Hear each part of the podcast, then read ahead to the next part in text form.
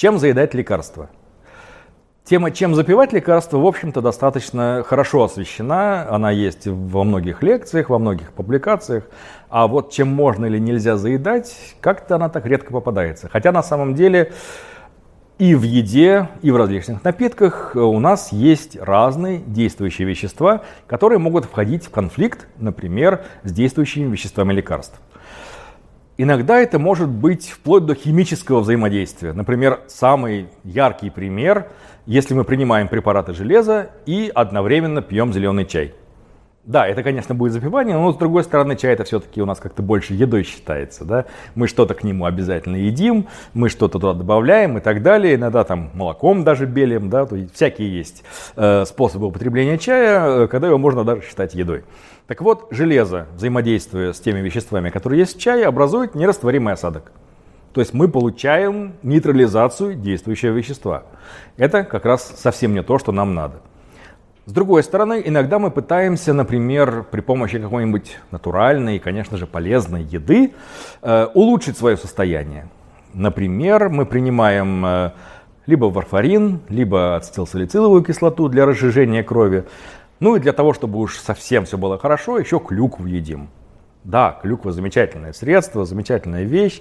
Э, проблема в том, что там тоже содержатся природные вещества, которые немножко разжижают кровь. И вот это немножко накладывается на эффект препарата, то, что называется синергия, да, то есть они содействуют в одном направлении вместе, одновременно.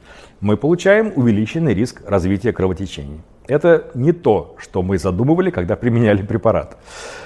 Есть э, очень интересное взаимодействие, когда некоторые составляющие пищи становятся ну, таким сорбентом, своеобразным сорбентом. Это различные хлопья, это отруби, это даже пектин. Пектин, например, есть в грушах, в яблоках, в вишне и так далее. И если, например, на этом фоне мы будем принимать парацетамол, то его концентрация в крови будет сильно ниже, чем мы планировали, да, чем было известно по исследованиям и чем необходимо для того, чтобы он подействовал. Почему? Просто потому, что пектин просто втянул в себя часть молекул парацетамола и вместе с ним вышел из кишечника. А, есть немножко другая ситуация. Например, мы применяем ибупрофен, тоже очень распространенные препараты для снятия боли головной, например, и для снижения температуры. И э, запиваем его или заедаем, неважно, чем-то кофеин содержащим. Это может быть шоколад, это может быть пирожное с шоколадным кремом, это может быть какая-нибудь кола, это может быть что угодно. Главное, чтобы там был кофеин. Получается так, что в присутствии кофеина ибупрофен гораздо быстрее всасывается, чем мы ожидали.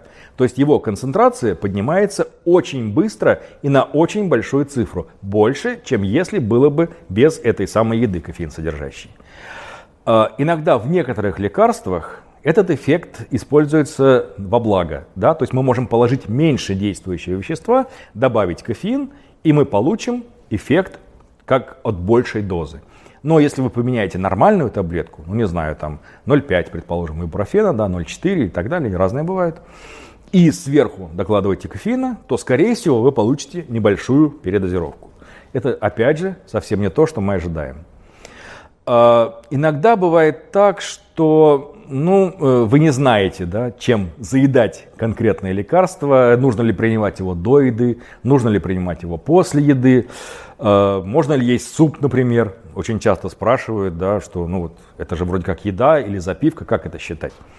Вся информация о том, как препарат взаимодействует с конкретными видами пищи, с конкретными какими-то растительными препаратами, которые тоже могут приниматься и так далее, все это есть в инструкции. То есть вы открываете раздел взаимодействия, особые указания и так далее. Это самый конец инструкции. И там все очень подробно расписано. То есть, например, указано, что не, не, не следует, например, принимать шпинат. Казалось бы, что такого, это же шпинат, все хорошо. Но там большое количество оксалатов, то есть солей щавелевой кислоты. И не исключено, что при взаимодействии с действующим веществом, например, в почках, может увеличиться риск камнеобразования. Такое тоже встречается.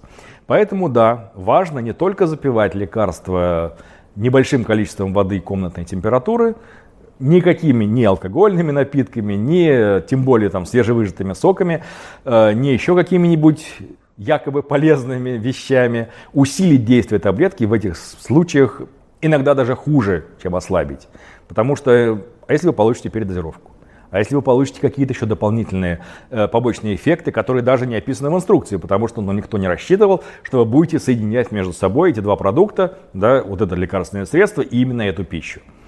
Посмотрите все, что написано в инструкции, потому что это средоточие всех знаний о препарате на сегодня.